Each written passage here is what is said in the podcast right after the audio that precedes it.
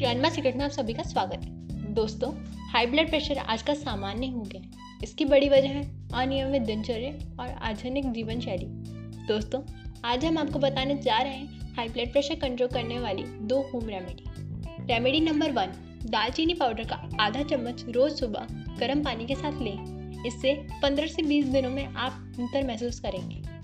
Remedy number two बढ़े हुए blood pressure को जल्दी कंट्रोल करने के लिए आधा गिलास पानी में आधा नींबू निचोड़कर दो दो घंटे के अंतर में पिए। अगर आपको हमारे ये रेमेडीज पसंद आई हो तो हमें कमेंट के माध्यम से बताएँ।